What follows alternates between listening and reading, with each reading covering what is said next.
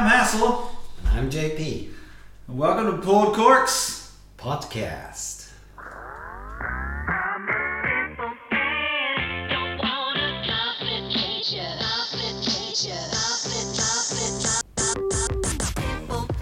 Alright, guys. Episode two. We survived one episode, and now we're back for the second. And since we liked the last one so much, we do another volcano. Yes. So last time we were on here, we were talking about wines from Mount Etna Sicily. in Sicily, which is a volcanic soil, and uh, and so now we're back. We're just going to keep with that volcano theme, and we're going to go down to the the Grand Canaries. The Canary Islands, yeah. The thing is, the island is even smaller and the volcano even taller. Yes. Yep. So So we- this is about the size of uh, Mount Fuji, almost exactly as tall. like a like 200 foot difference or something. Yeah, really. And to be specific, we're going to be talking about uh, Tenerife. Tenerife. Tenerife is the biggest of the seven main Canary Islands. They belong to Spain. They're just off the coast of Morocco, so way down south. But the mountain, the volcano we're talking about, the Pico del Teide, is the tallest mountain of all Spain. You have to imagine that on that small island. Right. And you know, it is a part of Spain. It's uh, like he said off the coast of Morocco, but it's been part of Spain for a really long time. So it's far away from Spain, but it's not like some new addition to the country. No, it was actually already Spanish territory, or the Spanish were starting conquering it when Columbus made his way to America. He actually stopped over there at the island of La Gomera. And they were fighting with the Portuguese a little bit, so we have some Portuguese culture and grapes also. So we have a wild mixture of really old grape varieties there. Uh, yes, and uh, there's not really much history of natives prior to the Spanish being there. There is the Guanches. It was like a more or less primitive culture. yeah, they said when they arrived, it was a Neolithic Yes. community. Stone Age. Stone Age, and and even when the uh, when the Romans arrived there, they said that it was uh, unoccupied, but they did find a few stone buildings uh, or a few stone temples, and that was it. Those natives were there between the Romans and the Spaniards, so it's uh, Yeah, nobody actually really knows where they come from. There are legends that say, or the Spanish records say, they were tall and blonde haired. So they might have been even descendants of Vikings. There are all kinds of theories. right, and it, so it's kind of just uh, open land there for the taking. And actually, The Spanish never took much care about native. They didn't really worry about. That's true. Maybe they just killed everyone and lied to us and said, "Ah, it was empty." it definitely wasn't empty. So there was a culture on Tenerife and also the neighboring islands. There are still some words and especially place names from their native language. Yeah, this is a really interesting blend of cultures. So they were assimilated into the Spanish culture. There's some foods like the gofio they eat on this island. It's like a roasted barley meal Mm-hmm. they eat for breakfast that is actually coming from that Guanche culture, from these native people who lived on these islands. Very nice. Oh, and to all you guys out there, uh, JP is our expert on uh, the Canary Islands because he actually used to live there. I lived on the island of La Palma, which is the westernmost, northwesternmost of the seven islands. It's close to Tenerife, it belongs to the same uh, district. So Tenerife was like the car number of all the cars on this island too. And from my house in La Palma, I could actually see the volcano of Teide just across the sea. I could see the little white ferry crossing over. So I have kind of an emotional connection. So these wines are dear to my heart. We are trying two wines from Tenerife today. Yeah, we were talking about the food, like the, the roasted barley meal, but there's also an abundance of seafood on these islands. Oh, I'm sure. Um, there's a ton of bananas growing there. Actually, a lot of the wine was pushed back into the mountains when the banana plantations started.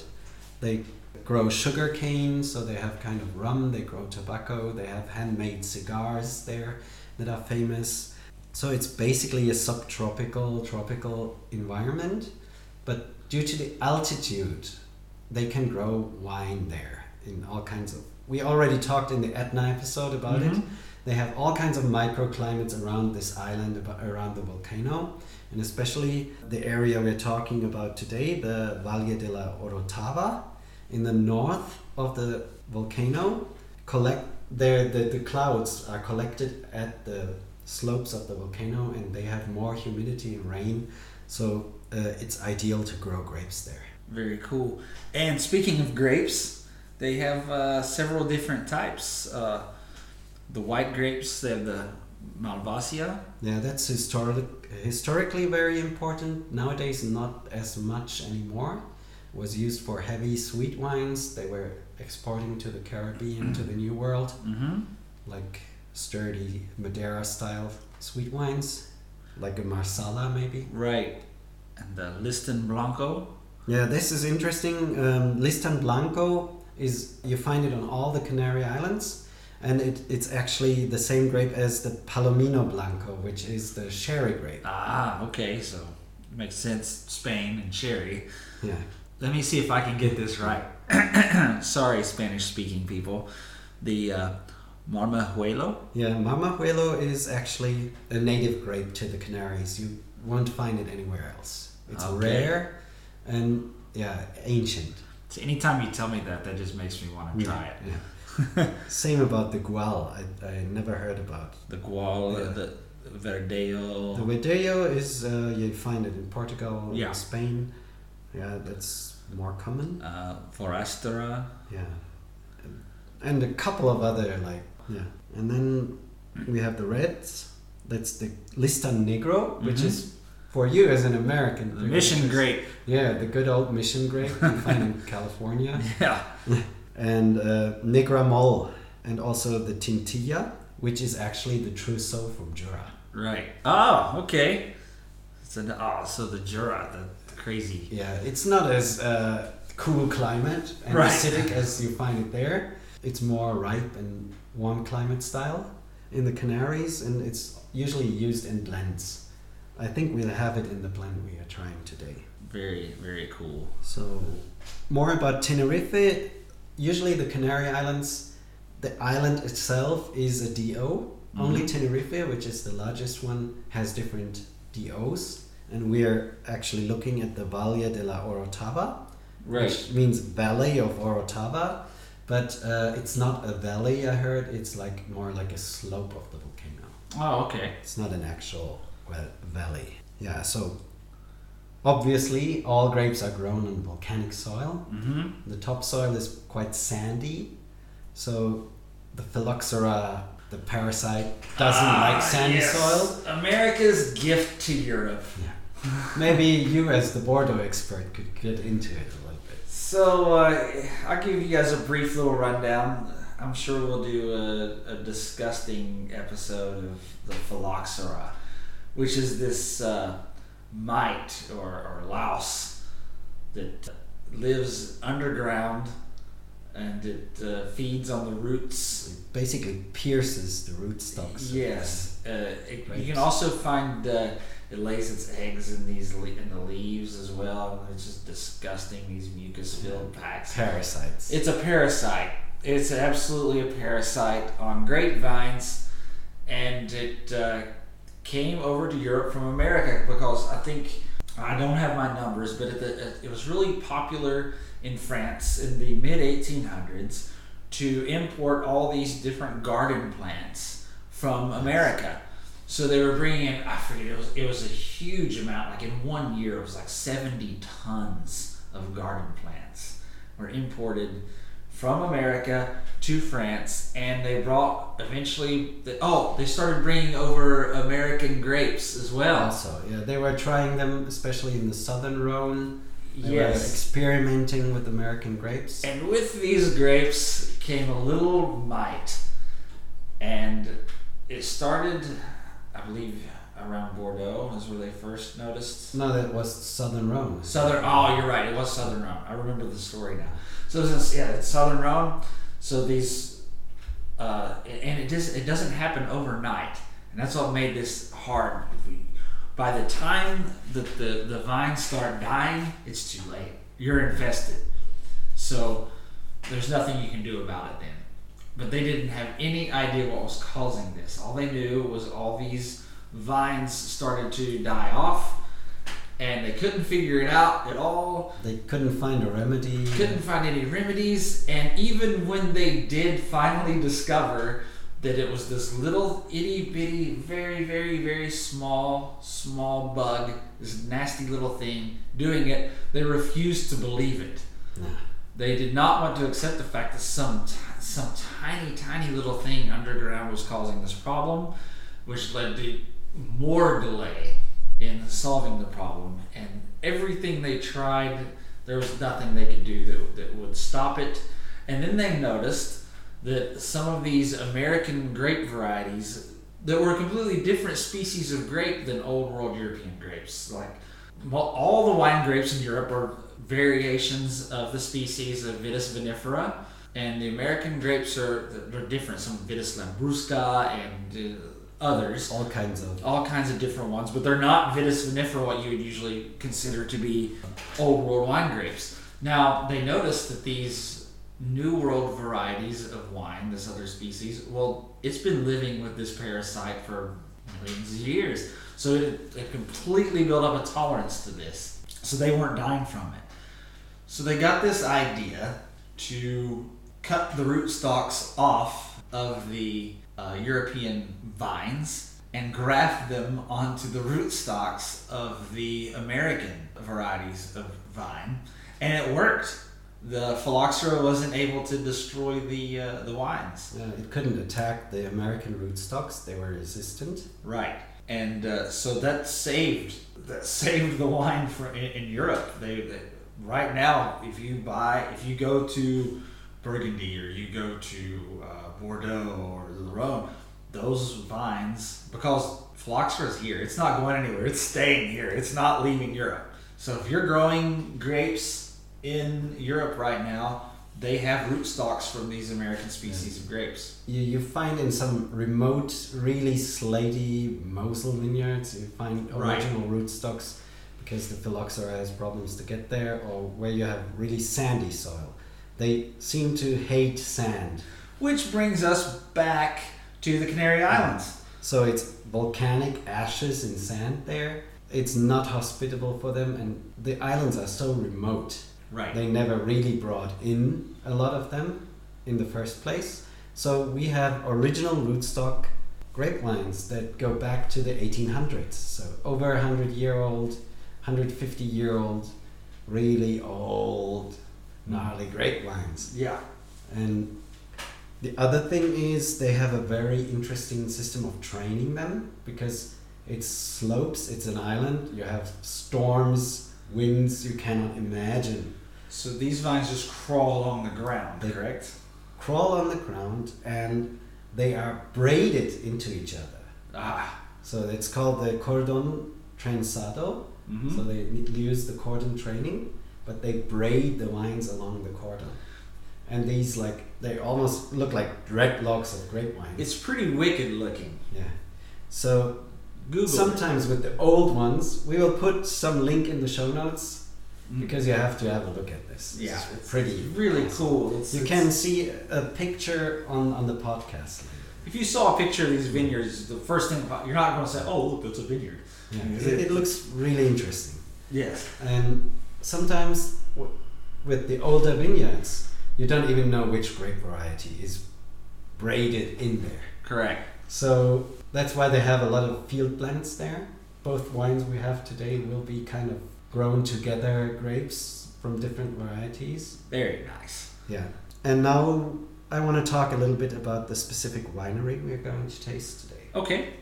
Uh, the winery is called Suertes del Marques. It's uh, pretty recently founded. I think it's 2006. They founded this winery, and they you, you have to think about these islands were usually run by little grape growers and cooperatives making some table wine. and they were the first ones, like pioneers, in really pushing forward quality wine making. So they got really good winemakers from the Spanish mainland and built something there. They bought parcel by parcel of the Mhm. best vineyards on the island, and they they are actually the pioneer. We have now their former winemaker has his own label now. It's called Envinate. They're pretty good too. Um, Suertes del Marques, they're the iconic Tenerife producer, So this is it. So if you if you want to taste as uh, good as it gets. awesome. So they do minimal intervention winemaking. They work organically as much as possible. They use concrete vats, uh, special French concrete vats, uh, used also by DRC and Chateau Petrus. Now you see what kind of ambition they have. Yeah, absolutely. And they have custom made oak barrels, French oak barrels from Burgundy. 500 liters size, and they blend like the concrete and the oak uh, to their special taste. Very cool. So we get yeah they do don't do any racking or stirring, really low low intervention. So we get high quality wine from really really exotic grapes from a terroir you won't find at any other place on earth, and the prices are still very affordable. We we talk about under twenty euro for the two wines we have. Awesome. So let's try it. Okay, so the first one here is called Trenzado. Okay. Trenzado is the braided Ah, well, so you, perfect. you have the braided wine on the label. Mhm. You can see that later on Instagram or wherever we post this. It's a field blend of mostly Listan Blanco, which is the Palomino Blanco uh, of the Sherry region. And uh, we have some Vidueño, the Mamajuelo we were talking, the Gual. So we get all these native things. So just a And now, funny enough, another sherry variety, Pedro Ximenez. ah, well, The good old PX. good old PX. Yeah, ungrafted wines. So what we are talking, no phylloxera. Mm-hmm. Uh, they're really old. They're from different vineyards, blended, all volcanic soil, some clay in there. Yeah, and they only do wild yeast fermentation. So they only use native yeast to the island. Very Adds to the terroir even more. So let's give it a try. Yeah, let's do this. This is definitely one of the most exotic wines we ever had. Okay. Whoa, that's different. bright, light straw color. It's very Yeah. clean. It- they don't filter at all. So you see, they don't stir it, so it's very, very clean. Very funky aroma. Very funky on the nose. You You, definitely get that volcanic soil. You get the wild you yeast. definitely get the wild yeast. So Yeah, you you even have like gunpowder in there. yeah, you do. Like almost like the the slaty smell of the Mosel. It reminds me a lot of the Etna we had last time. This kind of reminds me, because I just said, oh, I happened to be there last week. So this reminds me, if, if I've got any beer drinkers listening mm. to me right now, and if you've ever been to Brussels, and you've ever been to a brewery called Cantillon, and you go inside there, it smells like the inside of their brewery, because their brewery is just full of wild yeast. So we also have to say that this uh, wine had like 40% of the wine had a month of skin contact. Mm-hmm. So it's kind of an orange component in this too. Oh, yeah. It's completely covered by that interesting gunpowdery. s- That wild yeast. That is delicious. Funky smell, it's not a funky taste. That is It's really delicious. Unfolding in your mouth. It's That's very, very complex. one of the most Like, complex wines I've ever Even tasted. even in France, you don't get this kind Not of this. complex. There's so there's just so much going on. No. It's unbelievable that you get this kind of complexity and quality at this price. Yeah, it does not have that. When I was talking about that beer, it does not have the flavor of that at all. But de- Definitely the nose. Definitely the nose. Definitely the nose. but that funky aroma, which I love that funky aroma because I know, you know, I already know it's going to taste good. It smells like a lambic, But like a lambic beer, but it doesn't taste like it. and there's It's not sour at all. stone fruit. Mm-hmm. There's a lot going on in this wine. This is fantastic. That is a winner. Yeah. That is a winner. All right. So their investment in quality definitely paid out. Yes. And if they're going on like this, they're also having having a higher quality range even. So you have to expect something coming out of Tenerife in the next couple of years. Absolutely, that is They they are off to a really good start. absolutely remarkable wine. So let's move on to the red. The red Siete Fuentes. Siete Fuentes, so the seven fountains or Right. wells or yeah, springs. Seven springs. Springs, I would say. It's also it's name uh, Do, Valle de la Orotava. You see like the harvesters on the picture on the label. They have uh, big hats, almost like the Japanese tea harvesters, Yeah. to protect themselves from the strong sun they have. there. Ah, okay. Yeah, you, you don't see that uh, on the European mainland a lot. It's very interesting. So we have Almost like a sombrero. yeah, almost like a Mexican sombrero. Yeah. So we have here 80% Listan Negro, a mix of young wines and over 100 year old ungrafted wines from different vineyards again, all kinds, they blend them. And then we have 10% Tintilla, which is the Trousseau from Jura again. So expect some funk in this one too. There's a little Listan Blanco in this, so Uh-huh. white.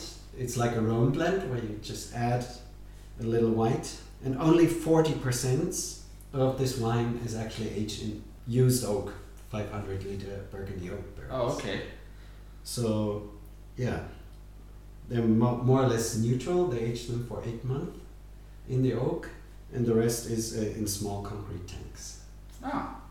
So let's give it a try. Yep. Let's do this one now. This one- also uses the wild yeast, correct? yes, they Uh, only everything. they only do spontaneous fermentation. Gotcha.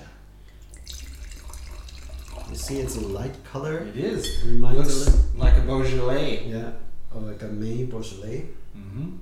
Oh my goodness, but you know what it smells like? It smells a lot like a Dornfelder. Yeah, or Gamay. Yeah, or a it's- it's- yeah. It could be a funky natural Beaujolais Mm-hmm. because again, it has a little bit of that It has the gunpowder and funkiness. But there's also, also a a- ton of fruit. A ton of fruit on the nose, yeah. like fresh strawberries, raspberries. You can see that it's not completely clear. No, it is. It's not definitely not filtered, not fined, and this kind of spice and together with the fruit is really unique. Definitely some of the gunpowder carries over Mm. on, onto the. Really fresh, crisp Really acidity for red wine from a subtropical country. Yeah, and it. I'll be honest with you, it still reminds me a bit of the Gamay or the Dornfelder. Yeah, definitely. Yeah, it's it's it's the fruitiness. Mm-hmm.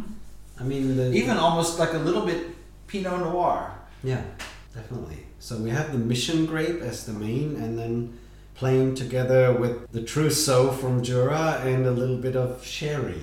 Yeah, So this is a really interesting blend. it really is. It's it's really nice. That kind of tastes like a Beaujolais, Yeah, it, it really does. like a funky Beaujolais.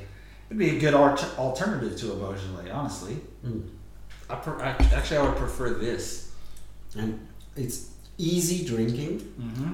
Like alcohol is 13.5 and you don't feel it. Right. Oh no, not, Not at at all. Yeah. It's really light on the palate. Yeah. The tannins are just the right balance. It's a very, very well balanced and also complex fruity Easy to drink. wine. It's a very easy to drink red wine. You know, if you are new to wine and uh, Yeah. you- you're wanting to venture into more reds, this would be a good one. I mean, this is the kind of red wine where the bottle just disappears. Oh yeah, absolutely. You wonder where where it went. Yeah, exactly. So everyone, uh, anything else to uh, add there, JP? No, I, I think we, we did it. So really, we recommend you to explore the Canary Islands, especially Suertes del Marques and their quality. Also, maybe Envinate. All the high quality producers from Tenerife, I can really recommend. So all of you uh, Americans listening here, get online, uh, see if you can find it. Yeah. Please get back to us because we don't live. Yeah, we live you know, right on the German-French border, and We get it all. we uh, can get this stuff anytime. And so let us know what it's going for over in the U.S. Get back to us. Try it if you can, if it's affordable for you. So that's uh, that's the Canary Islands. Yeah, So- that's Tenerife. There's still other islands to explore. There's Lanzarote, La Palma. right. We definitely get back to that uh, area because it's really interesting. It's up and coming. Still quite affordable. So So we'll come back to you with some more uh, Canary Island episodes. definitely. Maybe we can go down there and you know re- record live in the Canary Yeah. Islands. Yeah. All right, so uh, check us out on uh, Facebook On Instagram, as Pulled Corks. Find us on or oh or JP Pulled Corks on Instagram. will work. Twitter, Pulled Corks, uh, or our really awesome website, uh, Pulled Corks, the unpretentious fine beverage magazine at www.pulled-corks.com. Check it out. All right, so until next week, Salute. salute.